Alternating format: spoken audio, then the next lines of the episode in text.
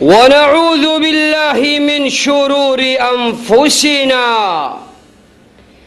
وسيئات أعمالنا.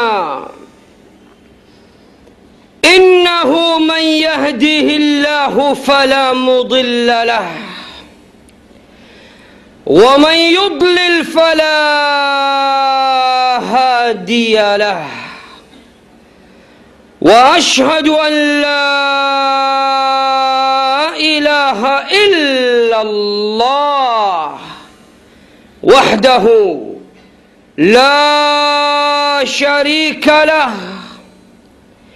وأشهد أن محمدا عبده ورسوله وصفيه من خلقه وخليله أشهد أنه بلغ الرسالة وأدى الأمانة ونصح الأمة. وكشف الله به الغمة. وجاهد في الله حق جهاده حتى أتاه اليقين. وتركنا على المحجه البيضاء. ليلها كنهارها لا يزيغ عنها إلا هالك. فصلوات ربي وتسليماته عليه.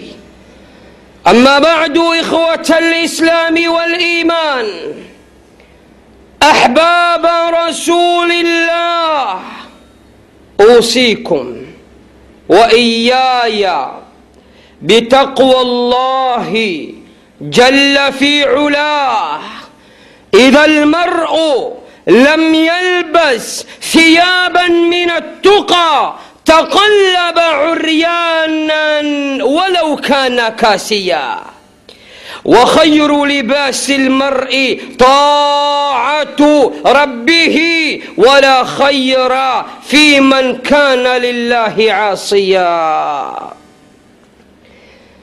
ndugu zangu waislamu wapenzi na wafuasi wa bwana mtume muhammad sallallahu alaihi wasallam ninakuhusieni pamoja na kuihusia nafsi yangu kumcha allah jalla fi ulah na tufahamu ya kwamba ikiwa mwana wa adam hakuwa tayari kuvaa vazi la uchamungu basi hubadilika kuwa uchi hata kama amevaa mavazi na vazi bora kwa mtu ni kile kitendo cha kumcha na kumtii mola wake.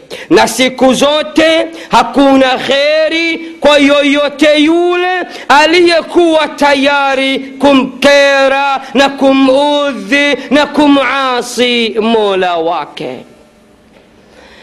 Ama mauduu khutbatina alyauma عنوانها يقول إسلام شرق أفريقيا.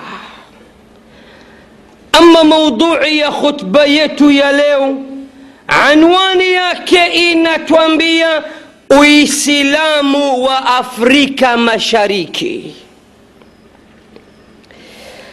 ولكي نفهم الخطبة fahman daqiqan, na ili tupate kuielewa khutba yetu uelewa ulio mzuri kabisa, na kila mmoja wetu ili apate kuondoka angalau na faida mbili tatu juu ya khutba hii, inanibidi ni kupeni muqaddima utangulizi dondoo kama tano ili khutba yangu ipate kueleweka kusikika na kufahamika. Lakini vile vile ili khutba yangu hii ipate kueleweka na ilete faida na matunda kwa jamii ya kiislamu si ya kitanzania tu bali ni ya afrika nzima na hata dunia nzima. Itanibidi nisiwe na haraka. Khutba yangu hii niigawanye ijumaa mbili. Biidhnillah biidhni lmaula jalla fi ulah na tunategemea na kutarajia kwa rehma na fadhila na ukarimu za allah jalla fi ulah. Ijumaa ijayo tutakuwa ndani ya mwezi mtukufu wa ramadhani. Allah atufikishe salama salmin. Tukiwa tuna nguvu na shauku za hali ya juu tukiwa tuna afya zilizokamilika insha allah. Na katika mwezi mtukufu huu wa ramadhani nitaendelea na mada mbalimbali mbali, hata kama hazihusiani na mwezi wenyewe wa ramadhani. Kwa sababu takriban mada na somo mbalimbali zinazohusiana na mwezi mtukufu wa ramadhani tumeshazitoa sana. Na mada zinazohusiana na mwezi mtukufu wa ramadhani kwa ujumla si nyingi sana kihivyo. Kwa hivyo system mpya tutakayoanza nayo kila baada ya khutba ndani ya ramadhani tutakuwa tuna darsa ya nusu saa kuhusiana na ibada yetu hiyo ya ramadhani. Ama khutba tutatoa anwani yoyote iwe imehusiana na ramadhani au haikuhusiana na ramadhani ili khutba yangu ipate kueleweka. Pokea muqadima na miqaddima na dondoo kama tano. Na leo tutachukua dondoo moja tu. Ijumaa ijayo tutaingia ndani ya kiini cha mada na kumalizia dondoo nne zilizobaki. Ama dondoo ya kwanza kabisa mata dakhala lislamu afriqia wakati gani na kipindi gani uislamu uliingia afrika? Hii tutakuelezeni ijumaa hii ya leo jambo kwa uchache ili nipate kufahamika. Ama dondoo ya pili ila aina yarjiu aslu lafriqan waafrika watu weusi asili yao inarudi wapi? Hii ni dondoo ya pili. Ama dondoo ya tatu fadlu afriqiya wa karamu ahliha. Fadhila za afrika na ukarimu wa waafrika kwa mujibu wa mafundisho sahihi ya mtume wetu muhammad. Ama dondoo ya nne alafriqan masahaba wa afrika. Ama dondoo ya tano islamu sharqi afriqia uislamu wa afrika mashariki. Afrika mashariki ni nchi tano hivi sasa. Ni tanzania na kenya na uganda na rwanda na burundi.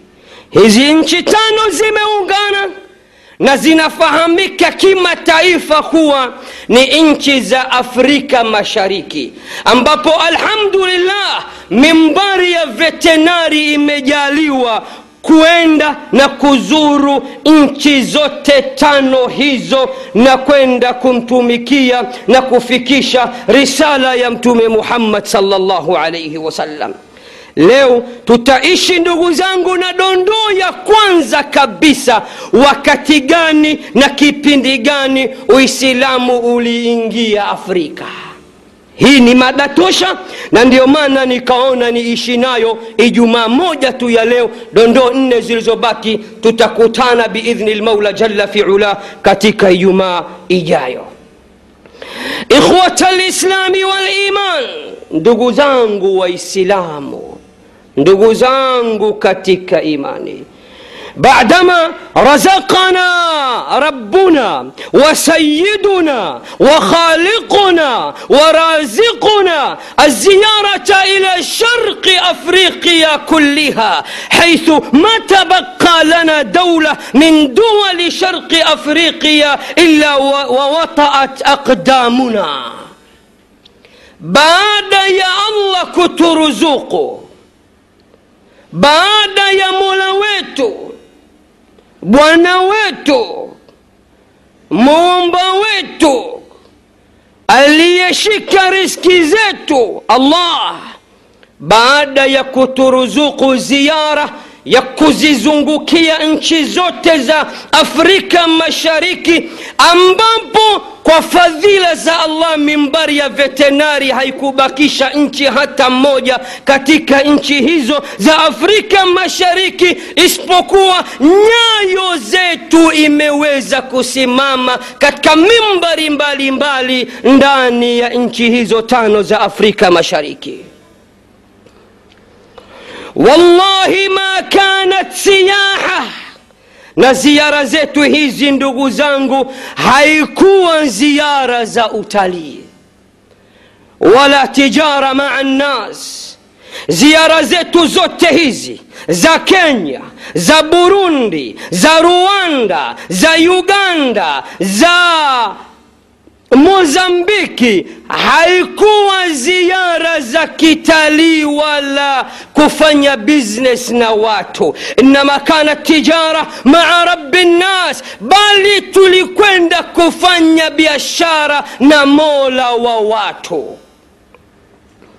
Naam lam takun tijara dunyawiya hatukufanya biashara ya kidunia pindi tulipojaliwa kuzuru afrika yote mashariki bali tulikwenda kufanya innama hiya tijara diniya tulikwenda kufanya biashara ya kidini tulikwenda kudili na allah subhanahu wa taala.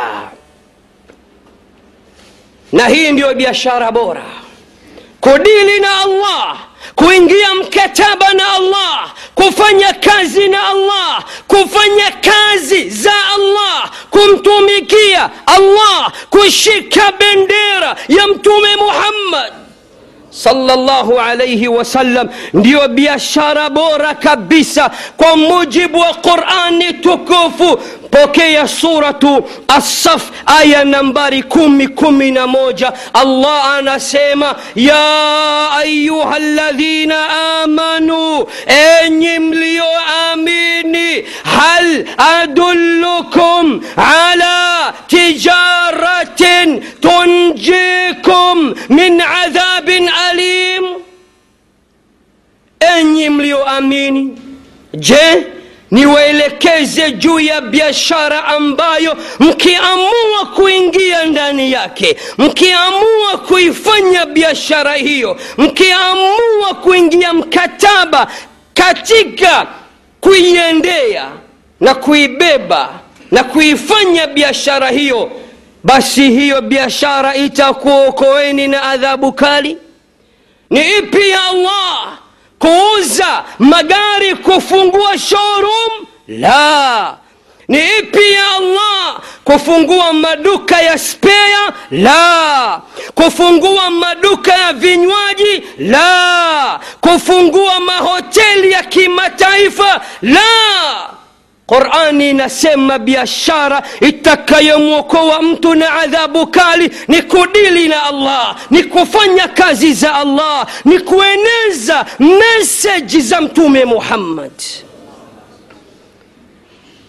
Biashara yenyewe tuminuna billah kwanza kabisa mumwamini allah wa rasulih na mumwamini mtume wake muhammad.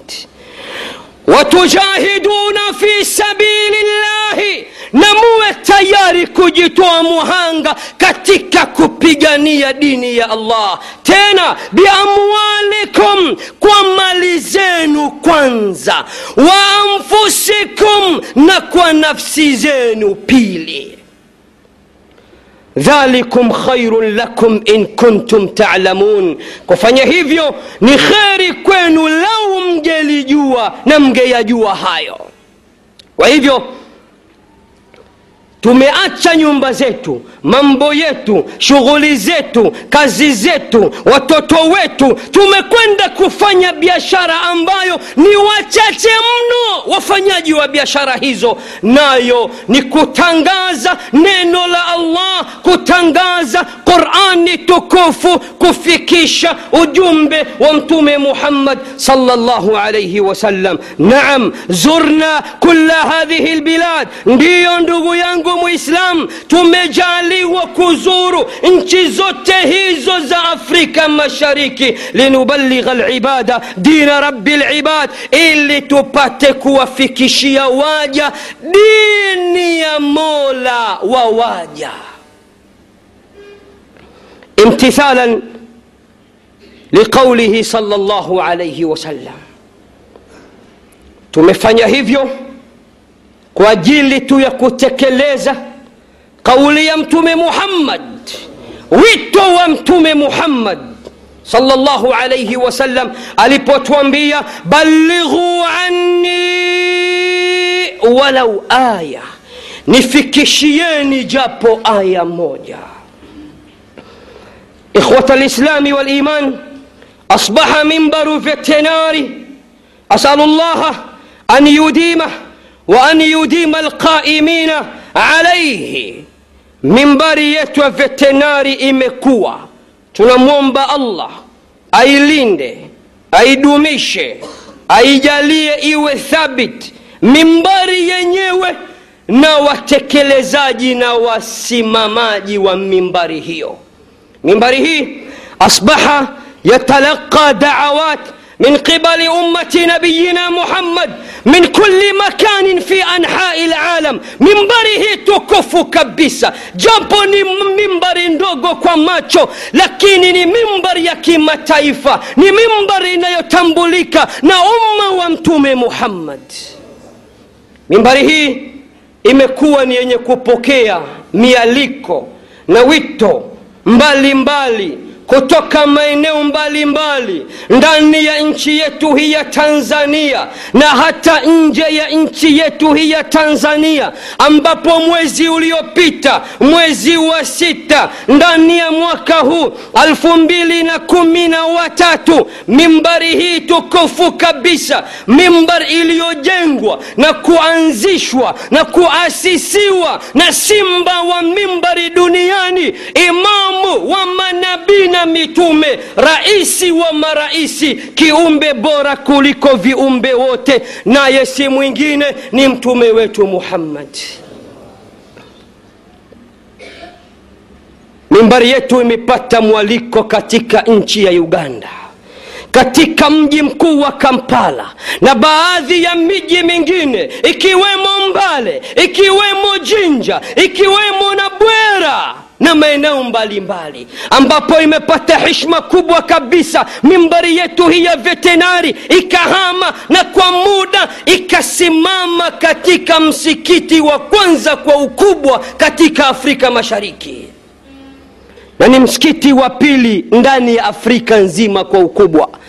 Msikiti uliopo ndani ya jiji la kampala ambapo hata utokee katika kila kona ya kampala popote utakapoingilia kuiendea kampala msikiti ule utaupokea akiwa juu kabisa ya mlima au ndani ya eneo liliyonyanyuka msikiti wa kimataifa ambao ndani yake takriban wanaweza wakakaribia maelfu ya watu hata laki kasoro kidogo uliojengwa na rais wa libya aliyefariki muammar qaddafi allah amlipe kwa kheri hii aliyoifanya. Ndugu zangu waislamu tulipata mwaliko wa kwenda kenya tukawaitika. Tukapata mwaliko wa kwenda burundi tukawaitika. Tukapata mwaliko wa kwenda rwanda tukawaitika. Tukapata mwaliko wa kwenda mozambiki tukawaitika. Na hivi mwezi wa jana tukapata mwaliko wa kwenda katika nchi ya uganda ambapo ni mara yetu ya kwanza na mwaliko ulianza muda mrefu mno lakini kila kitu ni majaliwa hauwezi kwenda pahala mpaka katika muda na siku na saa na tarehe na mwaka aliyoupangilia yeye mwenyewe bingwa wa mabingwa aliyenyanyua mbingu saba pasina nguzo allah jalla fi ulah وتمت كل هذه الرحلات بفضل الله وبنعمته. زيارة زوت هيزي زيلي تيمية زيلي كويندا ونعمة فذيلة زى الله سبحانه وتعالى.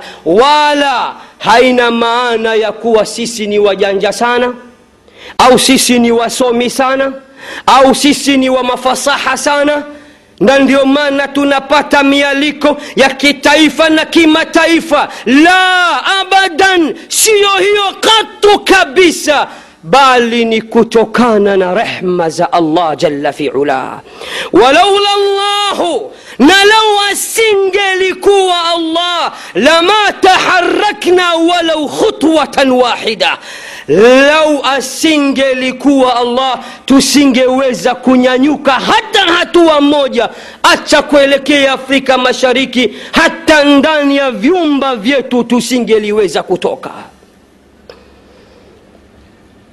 na mimbari yetu ya vetenari daima inakumbuka aya iliyokuja katika suratu annamli kauli ya nabiyullahi suleiman alaihi ssalam baada ya kuona suleiman namna gani allah anavyomneemesha kwa necma mbalimbali ambazo baadhi huonekana kwa macho na nyingi zimejificha. Na hivi ndivyo necma za allah ulizoziona weye ni chache mno kuliko zile zilizofichikana juu yako. Ndugu zangu mara kwa mara tukipata mialiko kama hiyo kutoka nchi mbalimbali huwa tunasema kama alivyosema suleiman alaihi ssalam hadha min fadli rabbi. Hii na haya yote ni kutokana na fadhila ya mola wangu. Liyabluani suleiman anasema mola hakunijalia vitu vyote hivi kwa sababu ya uhodari wangu au uchamungu wangu au elimu yangu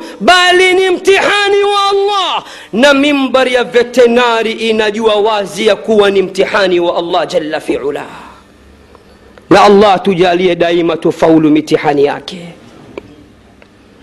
Liyabluwani aashkuru am akfur? Allah ananipima ananitazama na nitashukuru au nitakufuru. Kwa kuwa suleiman hakukufuru nasi insha allah hatutomkufuru mola wetu. Wayashhadu llahu أنه لم تكن هذه الرحلات بحثا عن الشهرة أو الرياء والسمعة. نا الله نشاهد هتكويند إستي أفريكا يوت هتماين كوي ماليزا أفريكا مشاريكي يوت إتي كو سباب يكو تفوت معروف أو ريانا سمعة. لا. الله أنا شهودية هيلو. لأننا lam nujahiz walam nuratib hadhihi ziyarat.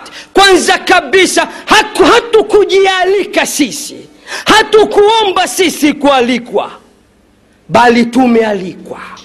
Na ndio maana tunasema ziara zote hizi hazikuwa kutafuta umaarufu anaitafuta umaarufu ni yule anayejipeleka kabla hata hajapelekwa bali mimbari ya vetenari inapokea mialiko ya kimataifa tena kwa kupitia katika mitandao mbalimbali mbali ya kimataifa allah anajua hilo bal walam natawaqa annana yauman سنوصل الدعوة والرسالة المحمدية إلى هذه البلاد na hatukutegemea ya kuwa iko siku tungelihama katika mimbari ya vetenari tukaenda kenya rwanda burundi uganda mozambiki omani dubei na kwengineko hatukutegemea hata kidogo bali allah ndiyo aliyeamua kufikisha akhbari za mimbari ya vetenari kwa waislamu wote wenye kujua lugha za kiswahili. Hatimaye allah ndio aliyowapa mapenzi dhidi ya mimbari hiyo na allah ndio aliyoamua kutangaza mimbari hiyo. Ma yaftahi llahu linnasi min rahmatin fala mumsika laha allah akiamua kufungua milango yake ya necma na rehma kwa waja wake hakuna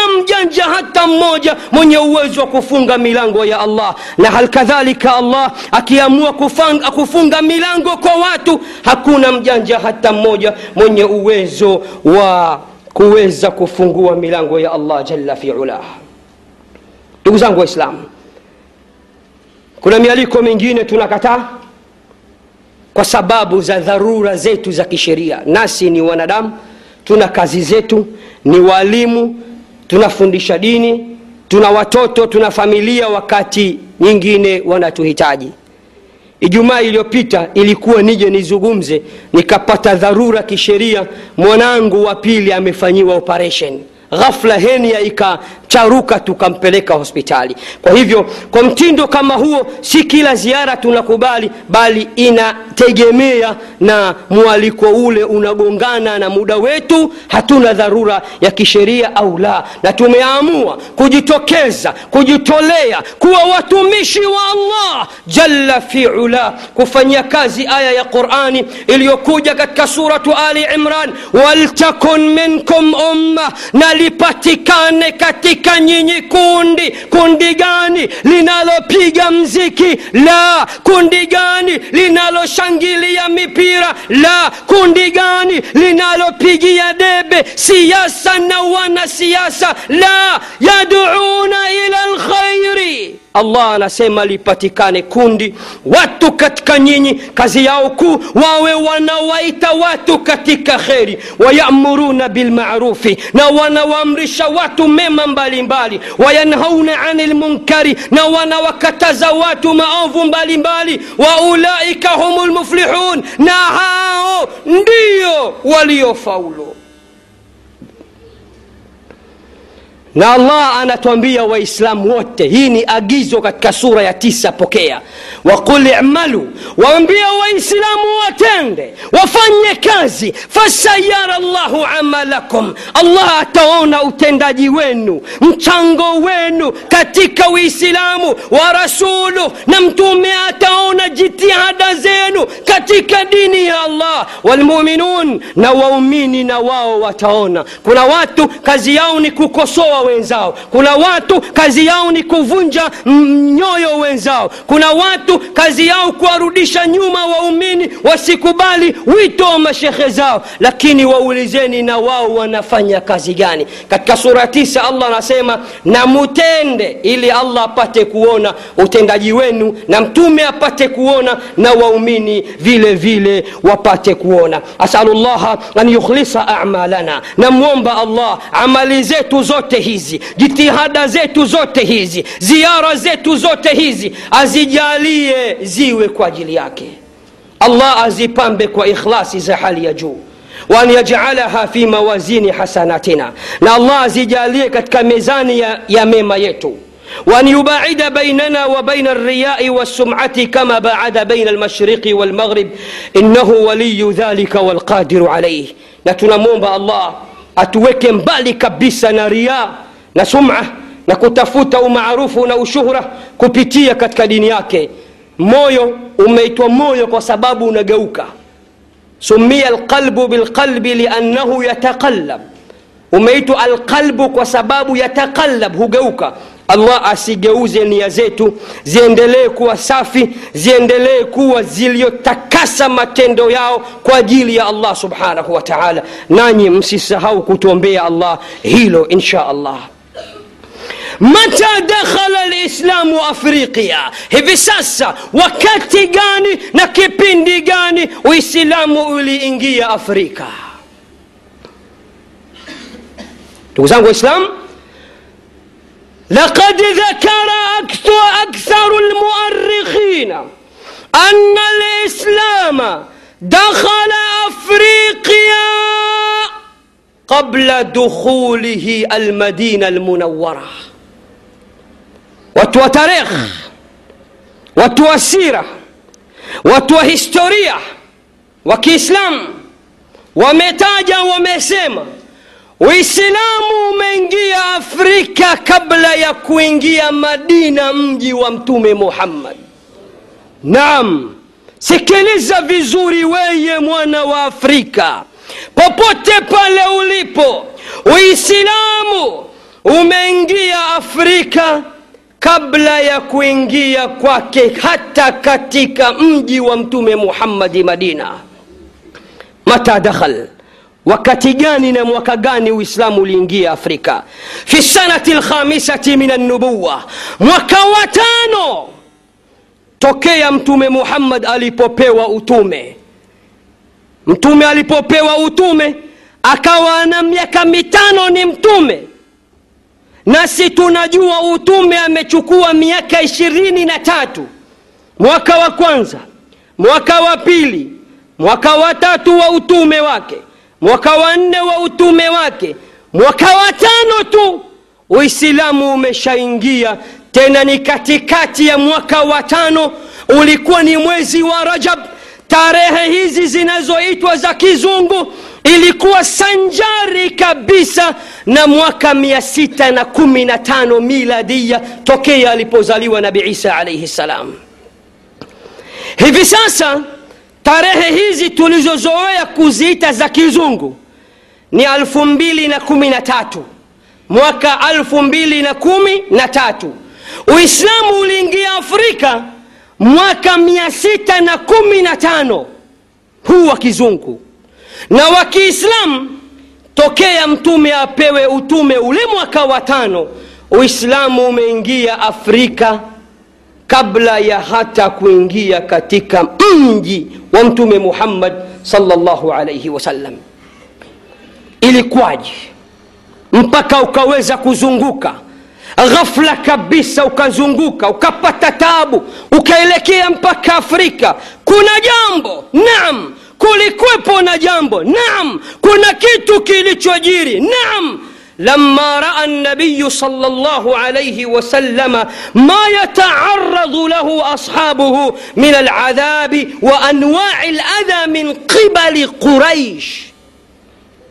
وكواتانو واسلام ما صحابه ولكوني واتاتي منه waliokamata bendera ya kupiga vita نباذي يا baadhi ya ما صحابة سيدنا عمر ابن الخطاب ألي alisumbua sana. Amru abdullahi ibnu amru ibnu las sahaba mtakatifu kabla ya kusilimu miongoni mwa watu waliosumbua uislamu. Masahaba walinyanyaswa waliudhiwa waliteswa waliadhibiwa kiasi ambacho ulipofika mwaka wa tano mtume akaona too much. Hawa ni wanyonge nami ni mnyonge nasi ni wanyonge. Hatuna wa kutusaidia. Hatuna nguvu wa kupambana na makuraishi. Ndipo mtume akapata wahyi kutoka kwa allah akawaita masahaba akawaambia kimbieni na dini yenu. Kimbieni na imani yenu. Kimbieni na roho zenu.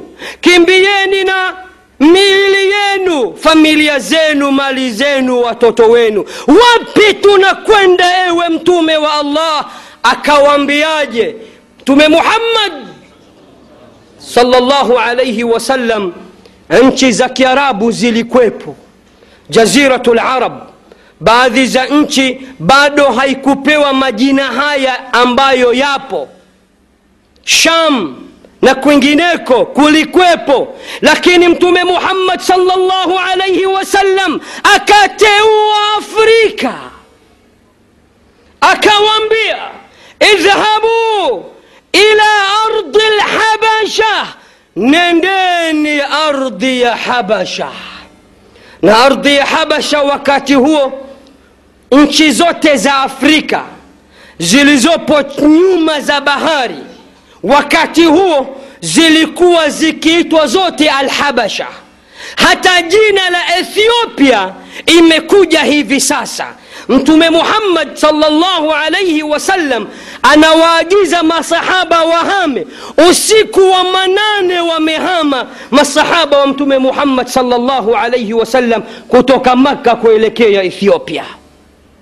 Kukimbia na roho zao na dini zao imani yao wasipewe misukosuko na mitihani. Na si hivyo tu kwa nini afrika? Kwa nini ethiopia? Kwa nini alhabasha ya rasulllah mtume alikuwa anajua kimbilio kimbilio cha wanyonge ni kwa waafrika na juma ijayo katika kuzungumzia fadhila na ukarimu wa afrika hii pointi nitairudia vizuri sana. Mtume anasema nendeni ardhi ya habasha kimbilieni ethiopia. Kuna nini? Ni waislamu wenzetu? La! Serikali ya ethiopia wakati huo ulikuwa ni serikali wa kikristo mia filmia inaongozwa kwa mujibu wa dini. Maaskofu wachungaji mapadri ndo wanaongoza dunia inajua kabisa ethiopia alhabasha ni serikali ya kikristu mtume anawambia nendeni kule kule vipi ya rasulllah unatukimbiza kwa makafiri makuraishi unatupeleka kwa makafiri wengine? Lakini mtume alijua jambo moja akasema idhhabu ila ardi lhabasha nendeni ethiopia. Kwa nini? Faina fiha malikan kwani kiongozi wa wahabasha mfalme wao la yudhlamu indahu ahad. Ni mwadilifu hakubali mtu kunyanyaswa na kudhulumiwa kwake. Ni tazkia ya mtume muhammad kwa wana wa afrika. Japokuwa waafrika tumekuwa hatu, hatujitambui hata kidogo. Afrika inaingia uislamu kabla ya madina. Uislamu umefika maka mji wa kwanza mji wa pili steji ya tatu ilikimbilia haraka afrika. Kisha mtume akatoa tazkia kwa huko afrika akasema wahiya ardu sidqin na huko afrika ni ardhi ya ukweli. Akhbari hizi katazame katika sira ya ibnu hisham juzuu ya kwanza ukurasa 349 kisha akawambia idhhabu hata yajala llahu lakum sabilan wa makhraja. Nendeni kule mpaka allah awaletee suluhisho awaletee faraja. Allah awaletee faraja na suluhisho juu ya tatizo hili mliokuwa nalo. Fakharaja lsahaba fi ausati alsanati lkhamisati linubuwa fi shahri rajab. Masahaba katikati ya mwaka wa tano tokea mtume anapewa utume mwezi wa rajab masahaba wakaondoka masikini. Walipitia njia gani? Na walikuwa wako wangapi nakumbuka ya kuwa walikimbilia afrika mara mbili. Haikuwa hijra moja. Kanat hijratani. Ilikuwa ni hijra mbili. Hijra ya kwanza kabisa walikuwa wanaume kumi na mbili na wanawake wanne. Usiku wa manane mtume muhammad akawasindikiza.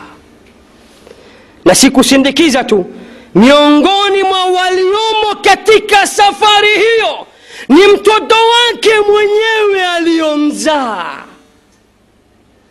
Mtoto aliyotoka katika uti wa mgongo mtukufu mtakatifu.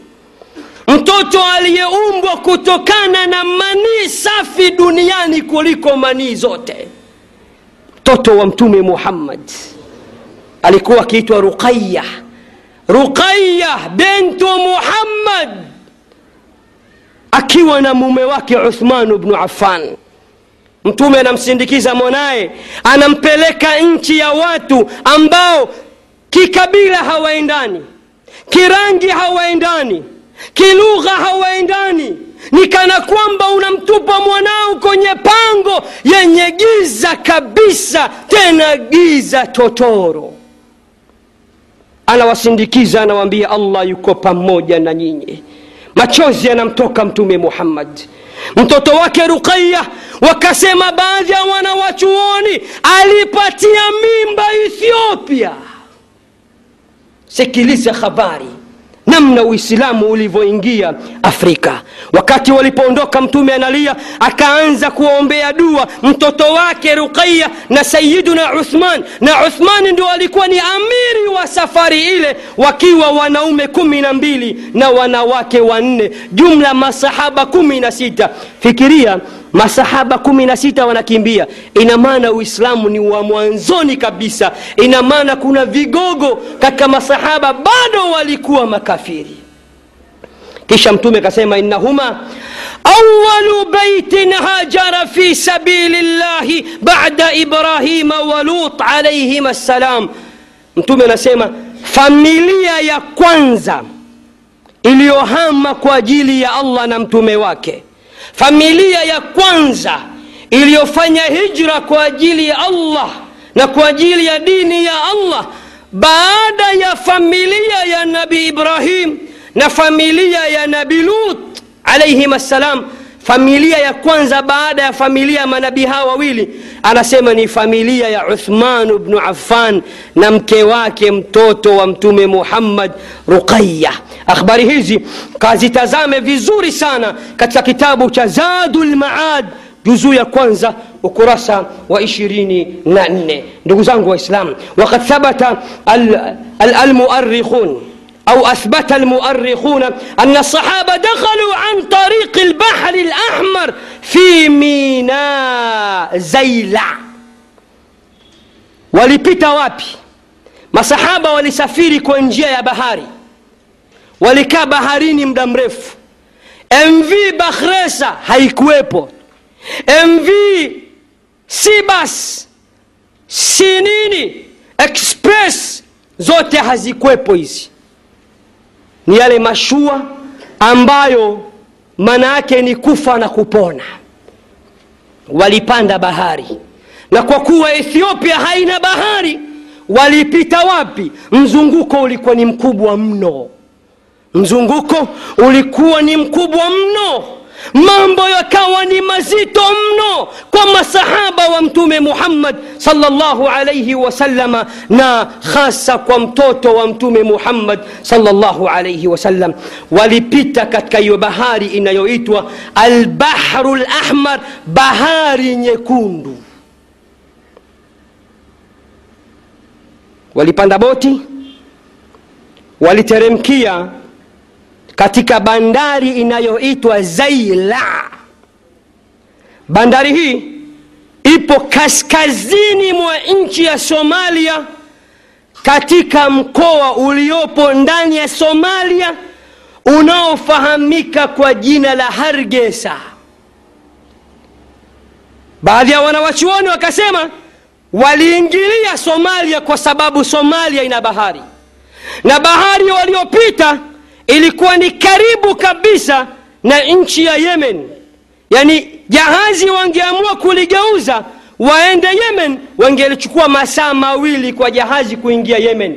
Lakini mtume hakuwaagiza kwenda yemen ambako ndio kwa waarabu wenzake alioelekeza waende kwa waafrika. Wakatua somalia pale. Na ndio maana wasomali asilimia mia moja ni waislamu sasa baadhi ya wanawachuoni wanasema kwa kuwa wale wanaume kumi na mbili waliosafiri katika msafara wa kwanza alikuwepo uthmanu bnu affan sahaba mkubwa wa mtume muhammad. Ni waziri watatu wa mtume muhammad. Mwanaume aliyomwolea mtume muhammad mara mbili. Historia ya uislamu unaonyesha hakuna mwanaume yoyote yule duniani ambaye amewahi kuoa kwa nabii yoyote kwa mtume yoyote mara mbili isipokuwa ni sayiduna uthman bnu affan. Mtume alimwozesha ruqaya ruqaya kafariki akamwozesha zainab ndugu yake kabisa na ruqaya kwa hivyo wanasema walipopita katika mkoa ule sasa wanautafuta ethiopia na ethiopia na somalia ni ni ni karibu maanake ni mpaka. Baina yao kuna mpaka kuna boda kwa hivyo masahaba wakapita katika eneo lile kuielekea na kuingia katika nchi ya ethiopia. Hawajui lugha ya kiethiopia kihabashi. Na wahabashi hawajui kiarabu. Hivi sasa masahaba baada ya miezi wanatua katika nchi ya ethiopia kupitia katika vipando na haikuwa malendi cruiser haikuwa ndege hazikuwa mabasi makubwa. Baada ya kuteremka majini katika nchi ya somalia wakasonga mbele wakapanda katika msafara wa wafanyabiashara uliokuwa unatoka somalia unaelekea ethiopia. Hivi sasa masahaba kumi na sita wanaingia ethiopia. Kipi kilichotokea? Aqulu ma tasmaun waastaghfiru llaha li walakum فاستغفروه إنه هو الغفور الرحيم وهو البر الكريم. تقوزانكو إسلام ما صحابة ولبوفيكا كتك إنشي حبشة لك منطومي صلى الله عليه وسلم الذي يسيمه ني nchi ني أرضي ya ukweli ardhi ya afrika ni ardhi kiongozi wake mfalme wa ethiopia alhabasha hakubali kunyanyaswa mtu. Ubaguzi wa kidini wa kirangi wa kikabila hakubali. Nendeni japo. Imani yake yesu ni mungu. Nendeni tu hatowafanya chochote. Walipofika akapata habari ya ugeni huo hakuwasumbua akawapokea fi hadhihi llahdha wa fi hadhihi lhijra alula katika hijra hii ya kwanza lam yamkuthu lsahaba tawilan hawakukaa muda mrefu masahaba. Maquraish waliandaa propaganda kule makka. Namna gani tutawarejesha hawa makka? Wakapeleka habari zisizokuwa sahihi ya kuwa maquraishi wote wamesilimu wako pamoja na mtume muhammadi masahaba wakafurahi. Akina uthman akina ruqaya mtoto wa mtume muhammad anatembelea afrika. Hauoni wewe hii? Ni neema kubwa sana kwako mwana wa afrika. Mimbari ya vetenari inaongea ikiwa ndani ya mji wa dar es salama lakini inawasemesha waafrika wote kwa ujumla. Wakafurahi wakarudi na kumshukuru annajashi mfalme wa habasha alikuwa akiitwa annajashi kumshukuru na kurudi. Walipofika katikati ya njia mpakani kabisa mwa makka wakagundua zilikuwa ni uongo na hali ni mbaya mno dhidi ya mtume na masahaba wachache waliobaki kule makka. Wakachanganyikiwa. Kumbuka msafara wa miezi unarudi ukiwa una hope ukiwa na furaha matumani, matumaini matumaini makubwa kabisa kwamba mambo ni mazuri maka nzima ni waislamu na makuraishi wamekubali kusilimu. Kufika njiani ndio ukweli ukawabainikia mpaka wa maka ule pale. Wamemisi mji wao wa maka kwako ni kwako baba masahaba wakachanganyikiwa wako waliosema ethiopia ni mbali sana kurudi tena ni kufa njiani potelea mbali mungu ndivyo alivyotuandikia. Wakaingia kule makka na makuraishi wakawatia mikononi ilikuwa ni mateso ndani yake mateso na majuto ya hali ya juu. Lakini uthman bnu afan na mtume muhammad ruqaya walirudi njiani wamerudi tena ethiopia ndugu zangu mambo yakawa ni mazito kupita kiasi kiasi ambacho kuna masahaba wengine waliokuwa makka hali imekuwa mbaya. Na wale waliorudi kutoka ethiopia kwa bahati mbaya kwa propaganda na siasa zilizotengenezwa na makuraishi na wao wakaingia kwenye adhabu. Ndipo mtume anatoa amri nyingine tena kwa masahaba wengine tena kimbieni na nyinyi ethiopia mkaungane na wale wachache walidhalika hajara sahabatu ila alhabasha marataini, masahaba walikimbilia Ethiopia mara mbili. Mara ya pili walipokwenda, jumla kidogo na idadi iliongezeka. Hijra ya pili walikuwa wanaume themanini na tatu wanawake kumi na nane au kumi na tisa takriban watu tisini mia kasoro kidogo. Akhbari hizi kazitazame katika Zadul Maad juzuu ya kwanza ukurasa wa 24 na nne na sira ya ibnu hisham na vile vile sira ya arrahiqu almakhtum mlango wa hijra mbili za masahaba kutoka makka na kuelekea madina. Ndugu zangu kuelekea habasha ethiopia. Ndugu zangu waislamu makuraishi walipoona masahaba wameenda tena ethiopia kwa wingi takriban watu wanaokaribia mia hawajakubali makuraishi. Wakaandaa mbinu za kifitna ya kwenda kuwaharibia masahaba wapi? Ethiopia. Wakawatuma watu wawili. Utashangaa katika hao wawili moja sasa hivi ni sahaba mkubwa sana. Alitumwa sahaba amru ibnu las kafiri alikuwa na abdullahi ibnu rabia makuraish waliwatuma hawa wawili na kuwapa zawadi kem kem za makka. Kumbe mfalme wa ethiopia kuna baadhi ya matunda na vyakula anavipenda mno kutoka makka. Wakatumia udhaifu ule wakamjazia mazawadi wakampa amru ibnu las na abdullahi ibnu rabia walikuwa makafiri wakafunga safari na wao wakapita boda ile ile bahari ile ile na bandari ile ile ya kaskazini mwa somalia wakaingia ethiopia. Kwa bahati masahaba waliingia kabla yao takriban masahaba tisiini safari hiyo kulikuwa na masahaba wakubwa sana. Katika masahaba waliomo kuna masahaba wale waliobesheriwa pepo baadhi yao. Uthman bnu affan alikanyaga afrika. Azubair ibnu lawam alikanyaga afrika. Musab ibnu umair alikanyaga afrika. Uthman ibnu madhun alikanyaga afrika. Na jafar ibnu abi talib mtoto wa baba yake mdogo kabisa na mtume muhammad salllahu alaihi wasallam kwa hivyo ndugu zangu masahaba waliwahi kufika mfalme wa habasha akawapokea tena kwa sababu waliishi nao vizuri mwanzoni walipofika sasa walikwenda wale watu wawili wajumbe wawili wa kiquraishi wakaingia katika white house ya mfalme wa habesha annajashi na kwenda kuatilia fitna waislamu. Sikiliza fitna iliyoandaliwa. Wakamwambia ayuha lmalik ewe mfalme innahu qad dhawa ila baladika ghilmanun sufaha mheshimiwa mfalme sisi ni Makuraishi, nafikiri unatujua ni watu wazuri. Kwanza pokea zawadi yako. Akafurahi sana kupata zile zawadi. Akapokea zawadi. Akamwambia wamekimbilia katika mji wako vijana wapuuzi wapumbavu. Faraquu dinahum wa dina qaumihim. Wameacha na wametoka katika dini yao na dini ya babu zao angalia fitna. Wajau bidinin ibtadauhu.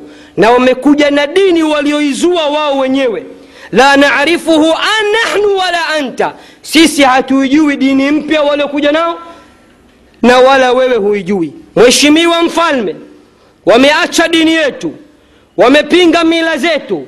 Wamewakataa babu zetu. Na baya zaidi wamekimbilia kwako. Tulidhani wamekuja kumkubali yesu wamekuja kuwa wakristo na dini yako pia hawaikubali. Tazama fitna hiyo ili wakabidhiwe warudi. Kwa hivyo tunakuomba utukabidhi viongozi wetu wa kiquraishi makao makuu makka wanawataka hawa. Najashi yule mfalme akawataka ushauri wale mawaziri wake. Mawaziri wote ni mapasta. Wategemea nini wakasema ni kweli kabisa mheshimiwa mfalme walichokifanya sio wame, wameasi dini yao na watu wao hivyo wakabidhi watajuana wenyewe. Lakini mfalme wa habasha mtume muhammad hakumsifu bure. Kiongozi wa afrika wakati huo mtume muhammad hakumsifu bure. Na mpaka hivi leo ni wachache ambao zile sifa alizotaja mtume muhammad ya kusifia viongozi wa kiafrika hizi sifa zimetoweka kwa waafrika sasa hivi. Mtume anasema ni mfalme mwadilifu. Hakubali kunyanyaswa wala kudhulumiwa mtu kwake.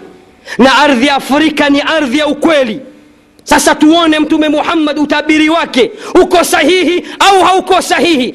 Mfalme wa habasha akawaita masahaba takriban watu tisini na wao wakamteua kiongozi wao amiri wao msemaji wao jafar ibnu abi talib ndio msemaji. Nini aliwambia ma hadha ddin aladhi faraktum fihi dinakum wa qaumakum walam tudkhilu walam tadkhulu bihi fi dini wala dini ahadin min hadhihi lmilal hebu niambieni hii dini yenu mpya mliokuja nayo ambao Waarabu wenzenu hawaitambui na haikuwa dini ya babu zenu. Mfalme wa Habasha anawahoji masahaba, na hamkuingia hata kwenye dini yangu mie mliokimbilia kwangu. Niambieni, fakhtara sahabatu Jafar ibn abi Talib, masahaba akamteua Jafar ibn abi Talib. Jafar ibnu abi Talib akaanza kumwaga cheche akaanza kumwaga akhbari zake. Alianza kuielezea dini ya mtume muhammad. Alianza kuielezea utaratibu uzuri nidhamu ubora na fadhila ya dini hii kipi kilichofanyika? Nani aliyefaulu kati ya masahaba na wajumbe wawili wa kiquraishi? Mapasta mapadri wachungaji walisema nini? Mfalme wa habasha annajashi alifanya nini? Masahaba wa mtume muhammad walikamatwa walipigwa waligaragazwa walifungwa au walipona? Yapi yamejiri? Sanarifuha fi lkhutbati lqadimati insha allah. Ijumaa ijayo ndani ya mwezi mtukufu wa ramadhani allah akipenda kwa rehma zake na ukarimu wake na fadhila zake tutajua haya na mengine biidhni llahi taala allahuma jal jamana hadha jaman marhuman wajal tafaruqahu min badihi tafaruqan macsuman allahuma aslih dhata bainina والف بين قلوبنا اللهم بلغنا رمضان اللهم بلغنا رمضان اللهم بلغنا رمضان وجعلنا فيه من المقبولين ولا تجعلنا فيه من المردودين ولا من المغضوب عليهم ولا من الضالين. تقبل منا صلاتنا وصيامنا. وقيامنا وقعودنا وتوبتنا وسائر أعمالنا. اللهم أعز الإسلام والمسلمين وأذل الشرك والمشركين ودمر أعداءك أعداءنا أعداء الدين. وانصر جيوش المسلمين في مشارق الأرض ومغاربها يا رب العالمين. اللهم ارفع الإسلام. وارفع المسلمين.